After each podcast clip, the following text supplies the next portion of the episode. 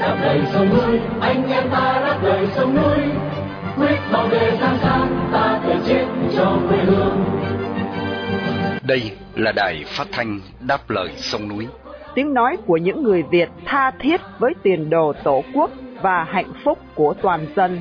Do lực lượng cứu quốc thực hiện, phát thanh mỗi ngày từ 7 giờ 30 đến 8 giờ tối, giờ Việt Nam. Trên làn sóng ngắn 9.670 km chu kỳ.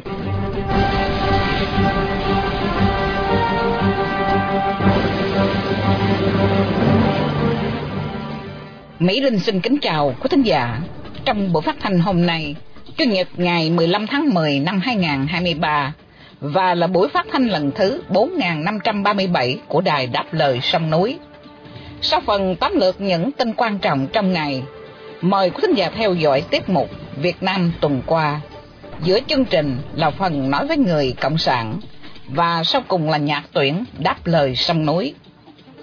Đặc biệt chương trình phát thanh hôm nay được sự bảo trợ của ông bà Nghiêm Sĩ Tuấn, cư ngụ tại Milpitas, California, trong danh sách lịch vàng 365 ngày năm 2023. Đồng thời để vinh danh ông Trương Hữu Lộc, một người Việt yêu nước đang bị giam cầm trong ngục tù Cộng sản. Sau đây, mời quý thính giả theo dõi bản tin tóm lược với Vân Hà và Nguyên Khải.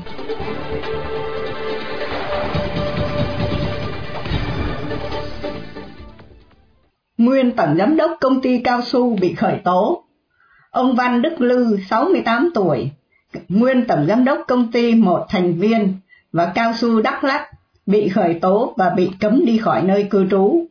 Công an tỉnh Đắk Lắk vào ngày 14 tháng 10 vừa ra quyết định khởi tố trên về hành vi vi phạm quy định về quản lý sử dụng tài sản nhà nước, gây thất thoát lãng phí đối với ông Văn Đức Lư vào tháng 7 vừa qua, Công an tỉnh Đắk Lắk tiến hành khởi tố vụ án để điều tra những sai phạm liên quan hợp đồng cung ứng giống cây cao su nhập từ Malaysia của Đắk Ruco hay là cao su Đắk Lắk gây thiệt hại gần 1 tỷ 4 đồng và hợp đồng môi giới bán mũ cao su để hưởng phần trăm tranh lệch. Vào tháng 9 năm 2007, công ty Đắk Ruco được Ủy ban Nhân dân tỉnh Đắk Lắk chấp nhận cho nhập giống cao su từ Malaysia. Sang đầu năm 2008, Dakruco để cho công ty cao su Huỳnh Phước cung cấp 1 triệu rưỡi loại cây giống cao su theo đơn giá 1 Mỹ Kim 2 một cây, tính cả thuế VAT, tổng cộng gần 1 triệu 9 Mỹ Kim. Tuy nhiên, trong số này có hơn 118.000 cây không đạt tiêu chuẩn. Hai phía sau đó thương lượng và vào tháng 12 năm 2010, Dakruco đồng ý chia sẻ rủi ro với công ty cung cấp số tiền gần 1 tỷ tư đồng Công an tỉnh Đắk Lắk cho biết cũng đang tiến hành điều tra liên quan việc công ty thương nghiệp hỗn hợp Huỳnh Phước môi giới cho Đắk Ruco bán mũ cao su để hưởng hoa hồng hơn nửa triệu đô la. Việt Nam dự kiến có 400 đến 500 sân golf vào năm 2030. Việt Nam dự tính có thể có 200 sân golf trong vòng vài năm tới, và đến năm 2030 số này có thể tăng lên gấp đôi hay hơn nữa, ở mức 400 đến 500 sân golf trên cả nước.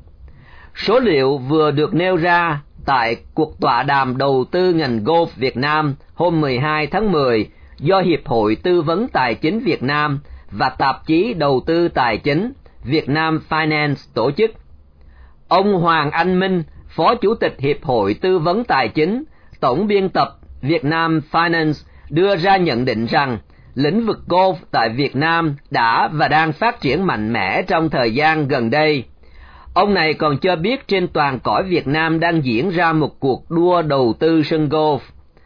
Thống kê của Tổng cục Thể dục Thể thao Việt Nam cho thấy trên cả nước hiện có 80 sân golf 18 lỗ đang đi vào hoạt động. Giới chuyên gia môi trường tại Việt Nam cảnh báo về việc phá rừng để làm sân golf khiến diện tích rừng ngày càng giảm đi. Bên cạnh đó, khi sân golf được vận hành, nhiều loại hóa chất được sử dụng như axit silic, oxit nhôm, oxit sắt, acrylamide, những loại hóa chất này đều gây hại đối với con người và những sinh vật khác. Một dự án sân golf vừa qua bị nhiều ý kiến phản đối là dự án sân golf 36 lỗ tại huyện Đắc Đoa, tỉnh Gia Lai. Mexico khởi xướng điều tra chống bán phá giá đối với dây hàn Việt Nam. Dây hàn Việt Nam nhập vào thị trường Mexico phải chịu điều tra chống bán phá giá bởi cơ quan thương mại nước này. Thông báo này được đưa ra bởi Cục Phòng vệ Thương mại thuộc Bộ Công Thương Việt Nam vào ngày 12 tháng 10. Theo đó, Bộ Kinh tế Mexico cho biết Việt Nam biết biện pháp khởi xướng điều tra chống bán phá giá đối với dây hàn Việt Nam nhập vào nước này do có đơn kiện của ngành sản xuất tại Mexico. Thời kỳ điều tra hành vi bán phá giá được thông báo là từ ngày 1 tháng 2 năm 2022 đến ngày 31 tháng 1 năm 2023 và thời kỳ điều tra thiệt hại là từ ngày 1 tháng 2 2020 cho đến ngày 31 tháng 1 năm 2023. Bộ Công Thương Việt Nam cho biết, cơ quan điều tra Mexico đã gửi bản câu hỏi điều tra đến các doanh nghiệp xuất khẩu dây hàn Việt Nam bị nêu tên trong đơn kiện và thời hạn chót nộp lại bản trả lời là ngày 21 tháng 11 tới đây. Mexico đã tiến hành điều tra hai vụ chống bán phá giá đối với hàng hóa Việt Nam. Vụ thứ nhất, đối với mặt hàng thép mạ vào năm 2021 và mặt hàng thép cán nguội vào năm ngoái. Vụ thép mạ được Mexico kết luận sơ bộ vào tháng 9 năm ngoái và mức thuế sơ bộ cao nhất là 12,34%. Tình hình chiến sự Do Thái Hamas vào thứ Bảy 14 tháng 10, quân đội Do Thái cho biết họ đã tiêu diệt hai chỉ huy Hamas đứng sau vụ tấn công chết người xuyên biên giới vào tuần trước. Quân đội nói họ đã giết chết Merat Abu Merat, người đứng đầu hệ thống trên không của Hamas, và Ali Kadi, một đại đội trưởng của lực lượng đặc công. Trong khi đó, để chuẩn bị cho cuộc tấn chiếm Gaza, Do Thái kêu gọi người Palestine di tản khỏi miền Bắc giải Gaza. Người đứng đầu Hội đồng An ninh Quốc gia Do Thái, ông Zachi Hanekdi tuyên bố rằng Do Thái thấy không cần thiết phải đàm phán với phiến quân Hamas trong lúc này về việc thả những con tin bị lực lượng Hamas bắt giữ. Thay vào đó, nỗ lực tận diệt nhóm Hamas được cho là cấp thiết nhất.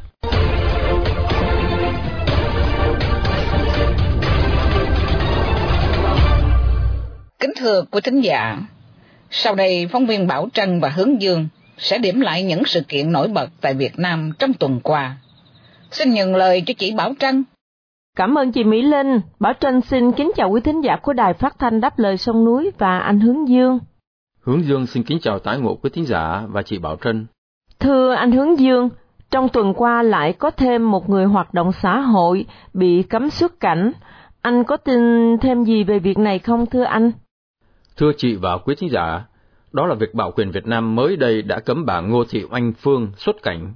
Bà Phương được biết đến rộng rãi trên mạng có tên Phương Ngô, vì thường lên tiếng về nhiều vấn đề trong xã hội và nhiệt tình chống tiêu cực trong nhiều năm qua. Công an phi trường quốc tế Tân Sơn Nhất đã không cho bà Phương xuất cảnh vào sáng sớm hôm ờ, 5 tháng 10, sau khi bà đã hoàn tất thủ tục lên máy bay từ Sài Gòn đến thủ đô Tokyo của Nhật Bản hai công an phi trường và một đại diện hãng hàng không ờ, Japan Airlines đã lập biên bản về việc tạm hoãn xuất cảnh đối với bà Phương. Tờ biên bản có đoạn viết rằng bà không được rời khỏi Việt Nam vì lý do quốc phòng an ninh. Bà Phương, 42 tuổi, thường trú ở Sài Gòn, đã nổi tiếng trên mạng nhiều năm qua do tích cực lên tiếng chống bất công, trong đó đặc biệt nổi bật là việc bà đấu tranh chống các trạm thu phí đường bộ đặt ở các vị trí bất hợp lý và cứu trợ những người nguy khốn vì đại dịch Vũ Hán. Trước trường hợp bà Ngô Thị Oanh Phương, Bảo quyền Việt Nam đã cấm xuất cảnh đối với nhiều nhà đấu tranh và bất đồng chính kiến, như tiến sĩ Nguyễn Quang A, luật sư Võ An Đôn, tín hữu cao đài Nguyễn Xuân Mai, tín đồ tin lành à, y sĩ Eban và linh mục Trương Hoàng Vũ. Về việc các tù nhân lương tâm đang bị hành hạ trong các trại giam vừa qua, um, bà Đỗ Thị Thu vừa lên tiếng cho biết chồng bà là ông Trịnh Bá Phương lại bị đánh đập và cùm chân trong tù. Chi tiết việc này ra sao thưa anh? Đúng vậy thưa chị, bà Đỗ Thị Thu, vợ của tù nhân lương tâm Trịnh Bá Phương, cho biết là ông Trịnh Bá Phương hiện đang bị cán bộ trại giam đánh đập và kỷ luật bằng cách cùm cả hai chân của ông trong một lá thư công bố trên Internet, bà Đỗ Thị Thu cho biết, vào ngày 12 tháng 10 vừa qua, bà cùng cô Trịnh à, Thị Thảo, em gái của ông Phương, vào trại giam thăm ông Trịnh Bá Phương, thì được cho biết là kể từ ngày 9 tháng 9 vừa qua, ông Phương, ông Trương Văn Dũng, ông Phạm Văn Điệp và anh Phan Công Hải đã cầm biểu ngữ đả đảo Cộng sản vi phạm nhân quyền tại trại giam. Đến khoảng 30 phút sau, khi ông Phương và mọi người đang hô khẩu hiệu đả đảo Cộng sản, đả đảo bè lũ bán nước hại dân, thì bất ngờ ông Trần Thanh Việt à, là trưởng trại là trưởng phân trại số 2 đi cùng với hơn 10 người công an lao vào cướp biểu ngữ. Ngoài ra nhóm người này còn có hành vi bóp cổ ông Trịnh Bá Phương, đẩy ông à, lao vào tường và đánh ông Phương gây nên à, vết à, bầm tím ở vùng ngực bên phải.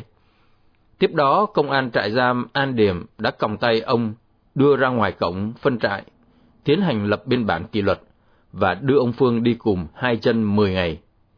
Từ ngày 9 tháng 9 năm 2023 đến ngày 19 tháng 9 năm 2023, trong khi ông và mọi người biểu tình ôn hòa. Không những thế, ông Bùi Tuấn Lâm hiện cũng đang bị cấm không cho gia đình vào thăm gặp đã gần hai tháng nay, phải không thưa anh? Thưa chị, chi tiết là trong một lá thư tố cáo đăng trên Facebook của mình, bà Lê Thanh Lâm, vợ của tù nhân lương tâm Bùi Tuấn Lâm, thông báo là bà bị cán bộ trại giam Hòa Sơn, Đà Nẵng, ngăn cản không cho bà thăm gặp ông Lâm hơn hai tháng nay. Cụ thể là trong tháng 9, cán bộ trại giam không cho bà Lê Thanh Lâm gặp chồng, với lý do ông Bùi Tuấn Lâm đang bị kỷ luật trong trại giam. Trong tháng 10, tuy cán bộ trại giam đồng ý cho thăm gặp, và bà Lê Thanh Lâm đã làm đơn đi thăm chồng từ ngày 2 tháng 10, tuy nhiên cho đến nay vẫn chưa được giải quyết. Bà Lê Thanh Lâm còn cho biết, uh, thậm chí tên cán bộ trại giam nhận đơn của bà đã chặn luôn số điện thoại khi bà cố gắng liên lạc. Trong khi đó, tên phó giám thị trại giam thì leo lẻo chối là không nhận được đơn từ của bà. Khi chất vấn, uh, các cán bộ trại giam chỉ nói miệng rằng uh, chờ giám thị sắp xếp. Đã hơn một tháng rưỡi kể từ phiên tòa phúc thẩm xử ông Bùi Tuấn Lâm cho đến nay, mà gia đình vẫn chưa được gặp ông Bùi Tuấn Lâm, bà Lê Thanh Lâm cho biết thêm. Trong thư tố cáo, bà Lê Thanh Lâm kêu cứu, xin trích, à, xin cộng đồng hãy lên tiếng giúp mẹ con tôi vì việc hành xử không đúng quy định pháp luật này của trại giam Đà Nẵng. Tôi lo lắng phải chăng chồng tôi bị trù dập đến mức không thể cho gặp người thân. Nếu không tại sao lại ngăn cản con gặp cha, vợ gặp chồng? Tôi không hề có được tin tức gì về chồng kể từ sau phiên tòa phúc thẩm. Có phải chăng đây là sự trả thù hèn hạ khi dám gọi thẳng tên ông Hoàng Tiến Sĩ, giám thị trại à, tạm giam Đà Nẵng lần trước? Bốn mẹ con tôi chờ đợi khắc khoải từng giây phút mỗi ngày, chỉ để được gặp chồng, gặp cha, chỉ vọn vẹn mười phút, nhưng họ lại hành hạ tinh thần mẹ con tôi như thế này. Thật khốn nạn. Xin hết trích. Và cuối cùng, thêm nhiều quan chức tỉnh Quảng Ninh đã bị bắt giam vì tội nhận hối lộ. Tin này ra sao thưa anh? Thưa đó là tin về một số quan chức cầm đầu ở tỉnh Quảng Ninh đã nhận hối lộ vài chục tỷ đồng từ công ty AIC. Theo lời khai của bà Hoàng Thị Thúy Nga, người được xem là phó chủ tịch cho bà Nguyễn Thị Thanh Nhàn. Tại phiên tòa hôm 11 tháng 10, bà Hoàng Thị Thúy Nga đã phủ nhận việc mang một vali có chứa 4 tỷ rưỡi đồng tới tặng cho Giám đốc Sở Giáo dục Quảng Ninh là bà Vũ Liên Oanh nhân dịp Tết năm 2020. Theo bà Nga thì trong vali không hề có tiền, mà chỉ có cái gọi là đôi ba món quà nhỏ. Bà Hoàng Thị Thúy Nga một mực bác bỏ tội đưa hối lộ, nhưng lời khai của bà cho thấy quan hệ thân thiết và liên tục của bên trúng thầu các hợp đồng thiết bị giáo dục và các quan chức Quảng Ninh. Ngược lại, ba quan chức khác là Vũ Liên Oanh, Ngô Vui và Hà Huy Long đều xác nhận họ đã nhận tiền nhiều lần, lên đến hàng chục tỷ đồng trong mấy năm liền, từ bà Nga, người mà báo chí lề đảng gọi là phó tướng của bà Nguyễn Thị Thanh Nhàn. Cả ba người đều cho biết là khi nhận tiền thì chỉ nghĩ đơn giản là quà à, là quà cảm ơn. Theo cáo trạng thì bà Thúy Nga chung tiền để cảm ơn cho ba quan chức nói trên lên đến gần 19 tỷ đồng và 500 ngàn Mỹ Kim. Cần biết là bà Nhàn đã bị truy tố vì các tội, vì các hoạt động vi phạm pháp luật xảy ra tại Quảng Ninh và Đồng Nai nhưng không rõ bà đang ở đâu. Chuyên mục Việt Nam tuần qua đến đây tạm chấm dứt. Bảo Tranh xin kính chào quý thính giả của Đài Phát thanh Đáp lời sông núi. Chào anh Hướng Dương. Hẹn gặp lại tuần sau. Hướng Dương cũng xin kính chào tạm biệt quý thính giả và chị Bảo Trân xin hẹn vào Chủ nhật tuần tới cũng trong chuyên mục Việt Nam tuần qua.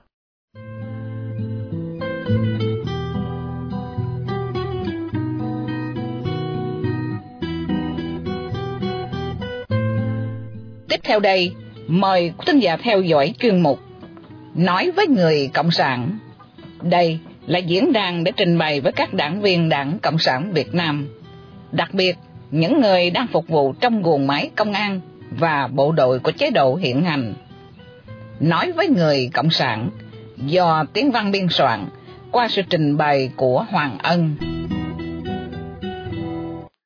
Thưa quý vị đảng viên lâu năm cùng các bạn công an bộ đội thần mến, hôm ngày 10 tháng trước là một ngày hết sức lo lắng, hồi hộp và căng thẳng đối với bọn chóc bu tại Hà Nội. Bọn chúng hồi hộp và lo lắng không chỉ bởi đây là ngày ông Tổng thống Mỹ tới thăm Hà Nội như mong ước lâu nay của chúng, mà chúng còn lo lắng bởi một vấn đề khác. Có khả năng Nguyễn Phú Trọng không đủ sức để đứng thẳng cho hết những phút tiến hành nghi lễ đón Tổng thống Mỹ. Điều khó khăn hơn nữa là không thể cấm các phóng viên quốc tế hiện diện và ghi hình. Để chuẩn bị cho các bất chắc, toán an ninh và y tế đã phải tính toán nhiều tình huống khác nhau để dự phòng và chữa cháy nếu cần. Qua các hình ảnh rất ngắn do các phóng viên quốc tế quay được, chúng ta có thể thấy những cột nhỏ bằng đồng có trang trí hoa được dựng trên bục đón Tổng thống Biden, nhưng thực chất đây chỉ là trá hình để che các tay vịt cho Nguyễn Phú Trọng bám vào khi leo lên bục và bám tay trong khi phải đứng thẳng.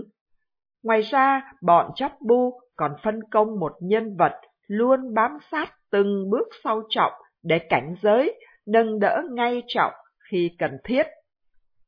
Đây là lần đầu tiên kể từ tháng 4 năm 2019, công luận mới được thấy những hình ảnh trực tiếp và ở cự ly rất gần của Nguyễn Phú Trọng. Những hình ảnh này cho chúng ta thấy rõ mặt của Nguyễn Phú Trọng có thần sắc nhợt nhạt phù thủng. Khi đứng trên bục để làm lễ chào cờ và diễn văn đón khách, Nguyễn Phú Trọng gần như thất thần, mặt phải cúi gằm để nhìn vào giấy, đọc bản văn soạn sẵn. Chỉ trước câu cuối cùng, Trọng mới từ từ ngẩng được mặt lên, nhưng đôi mắt không nhìn vào quan khách mà lại nhìn vào không trung vô định. Khi phải bước đi, Nguyễn Phú Trọng càng thể hiện sức khỏe của một kẻ già nua bệnh tật và tàn tật. Bước đi chậm chạp, lê lết, luôn phải có người đi kèm. Thưa anh chị em và quý vị, một kẻ có thể chất bệnh hoạn như thế, nhưng vẫn tiếp tục ngồi trên ghế tột đỉnh trong thang bậc quyền lực của chế độ hiện nay. Hơn thế, cho đến bây giờ, Nguyễn Phú Trọng cũng không biểu tỏ một dấu hiệu nào cho thấy y có ý rời ghế sớm hơn nhiệm kỳ. Trọng cũng không tỏ gì về ý định sẽ thôi ứng cử cho nhiệm kỳ 4 hay sẽ tự về vườn khi hết nhiệm kỳ 3. Như chúng ta đã từng phân tích, việc ngồi đến ba nhiệm kỳ tổng bí thư trái ngay với cả chính điều lệ đảng là kết quả từ lòng tham quyền lực của Trọng và sự phê chuẩn nâng đỡ của Bắc Kinh về tài chính và ảnh hưởng trong đảng Hồ Tàu. Đối với Bắc Kinh, đây là một sự lựa chọn lý tưởng vì Trọng vừa là kẻ giáo điều hạng nhất trong đảng Hồ Tàu hiện thời, lại luôn thân thiết, thần phục nhất với Bắc Kinh từ hơn 20 năm qua, kể từ khi Trọng còn nắm chủ tịch Quốc hội hay bí thư thành ủy Hà Nội. Việc Trọng vượt mặt hết thảy để đoạt chức tổng bí thư, bất chấp cả điều lệ đảng và sổ tuẹt cả chính lời nói của y để nắm thêm nhiệm kỳ ba. Đối với nội bộ đảng Hồ Tàu, đây không phải là điều dễ chịu, nhưng tất cả phải lặng lặng chấp nhận vì sự hỗ trợ và ảnh hưởng của Bắc Kinh quá mạnh. Chúng ta có thể thấy sự coi thường khinh bỉ trọng ngay qua một vài hình ảnh do phóng viên quốc tế ghi được trong cuộc tiếp đón Tổng thống Mỹ vào ngày 10 tháng 9. Khi Trọng còn đứng đọc một diễn văn có tính nghi lễ nghiêm túc cao nhất, nhưng bộ sậu phía sau Trọng vẫn chuyện trò cợt nhã với nhau, chẳng tỏ ra một chút tôn trọng đối với cá nhân Trọng hay nghi lễ quốc gia. Những biểu hiện kỳ cục này rõ ràng là thể hiện của sự vô giáo dục của các nhân vật như Tô Lâm hay Trương Thị Mai, nhưng đây cũng là sự biểu tỏ coi thường trọng một cách vô thức và thường trực. Riêng về phần mình, Nguyễn Phú Trọng và bộ sậu thân cận nhất đều biết trong nội bộ đảng Hồ Tàu luôn âm ỉ một sự bức xúc, coi thường và khinh bỉ trọng do y quá tham lam và lại hay lên mặt dạy dỗ, đạo đức giả. Những nguồn tin riêng của chúng tôi cho biết Trọng và đám thân cận thường biện minh bằng cách cho rằng nhờ có Trọng nên đảng Hồ Tàu mới có khả năng đối phó được với dư luận về hai huyệt tử, tham nhũng và bán nước. Theo những biện minh này, thứ nhất, chính Trọng là người đã khởi xướng đốt lò và nhờ đốt lò dư luận mới đỡ bức xúc về tham nhũng. Thứ hai, cũng chính Trọng là người đã thúc đẩy quan hệ với Mỹ sâu hơn và nhờ cuộc nâng cấp quan hệ Mỹ-Việt mà dư luận mới đỡ bức xúc về tội bán nước, phản quốc của đảng.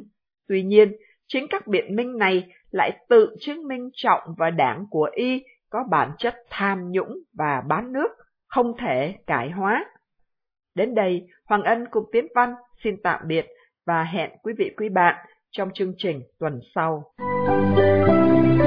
Đài phát thanh đáp lời sông núi. Quý thính giả đang nghe chương trình phát thanh đáp lời sông núi do lực lượng cứu quốc thực hiện từ ngày 15 tháng 5 năm 2011. Thính giả khắp nơi có thể nghe chương trình phát thanh trên YouTube, Facebook và website radio đáp lời sông núi viết tắt.com. Thính giả tại Hoa Kỳ có thể nghe đài qua số điện thoại 1 425 585 1550 hoặc 1 605 781 9802. Nhìn non sông ta đời tìm quê hương đẹp vời, người thanh niên Việt Nam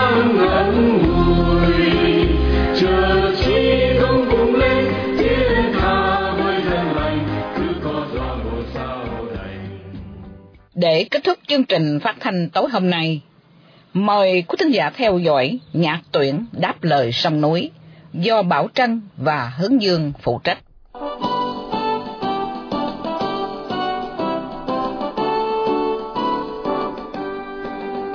Nhạc tuyển đáp lời sông núi. Trong xã hội nhân bản, người dân luôn được chỉ dạy, huấn luyện để trở thành người có ích cho nhân quần, xã hội, ngõ hầu đạt tới những giá trị cao quý như quyền con người, đạo đức, lễ giáo, trách nhiệm đối với quốc gia dân tộc. Cũng trong chiều hướng đó, từ khi còn nhỏ, mới tập tễnh cấp sách đến trường, các em nhỏ đã được dạy dỗ trong tinh thần lễ giáo cũng như biết ơn những người đi trước đã và đang tạo một mái ấm an toàn cho các em học hành để sau này trở thành người công dân tốt cho gia đình, xã hội và nối bước cha anh sống một cuộc đời vì nước vì dân mà thôi. Một nhạc phẩm tuyệt vời nói về tuổi học trò trước ngày miền Nam Việt Nam bị giặc cộng cưỡng chiếm. Nhạc phẩm Học sinh hành khúc của cố nhạc sĩ Lê Thương kính mời quý thính giả cùng thưởng thức. Học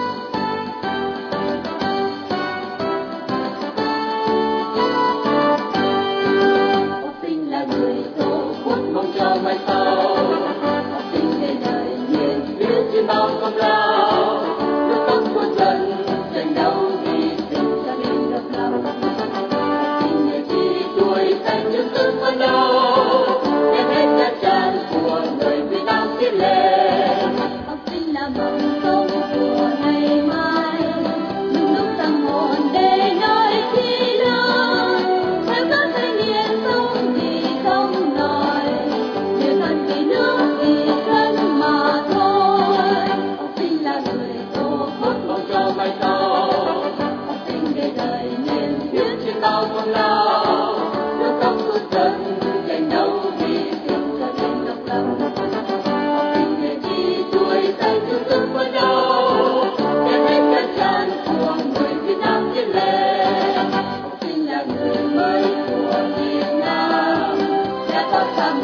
Lord.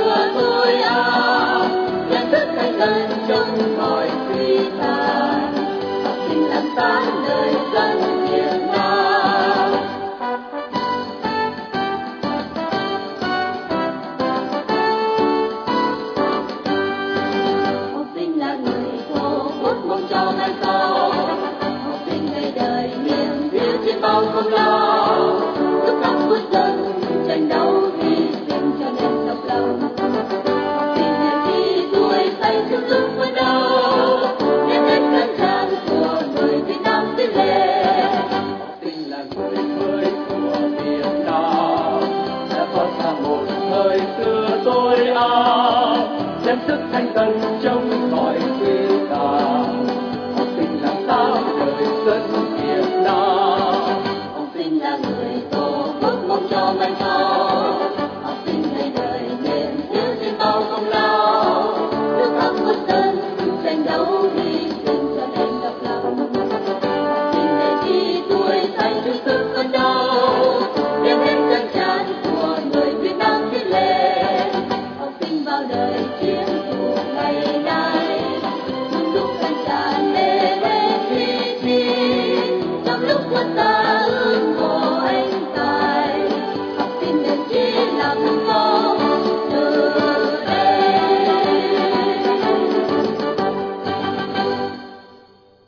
Trân và Hướng Dương, xin hẹn quý thính giả vào chương trình nhạc tuyển đáp lời sông núi kỳ tới.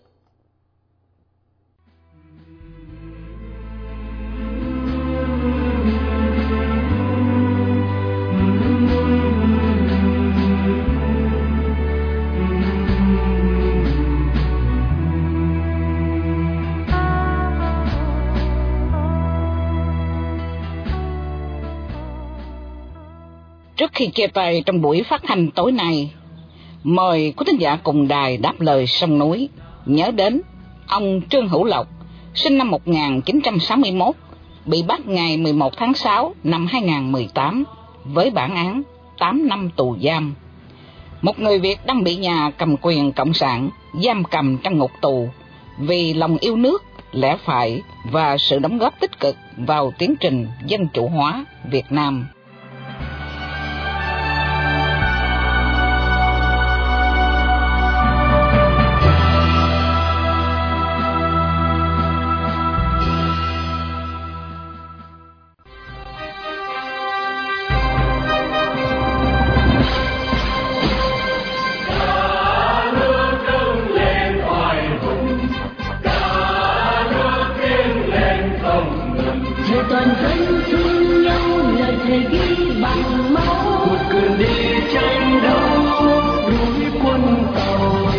Trình phát thanh đáp lời sông núi hôm nay đến đây là chấm dứt.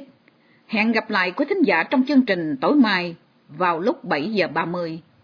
Mọi ý kiến và thắc mắc, xin liên lạc với ban biên tập của đài phát thanh đáp lời sông núi tại địa chỉ liên lạc chấm đáp lời sông núi viết tắt a gmail.com hoặc địa chỉ tại Hoa Kỳ Radio đáp lời sông núi PO Box 612882 San Jose, California 95161 Điện thoại 408 663 9860 Chi phí điều hành đài phát thanh đáp lời sông núi do đồng hương đóng góp ủng hộ tài chánh xin ghi đáp lời sông núi và gửi về địa chỉ của đài hoặc qua PayPal trong website radio đáp lời sông núi viết tắt com đóng góp tài chánh được miễn trừ thuế lợi tức. Cảm ơn quý thính giả đã theo dõi chương trình. Chúc quý vị một đêm thật bình an. Xin mến chào, tạm biệt.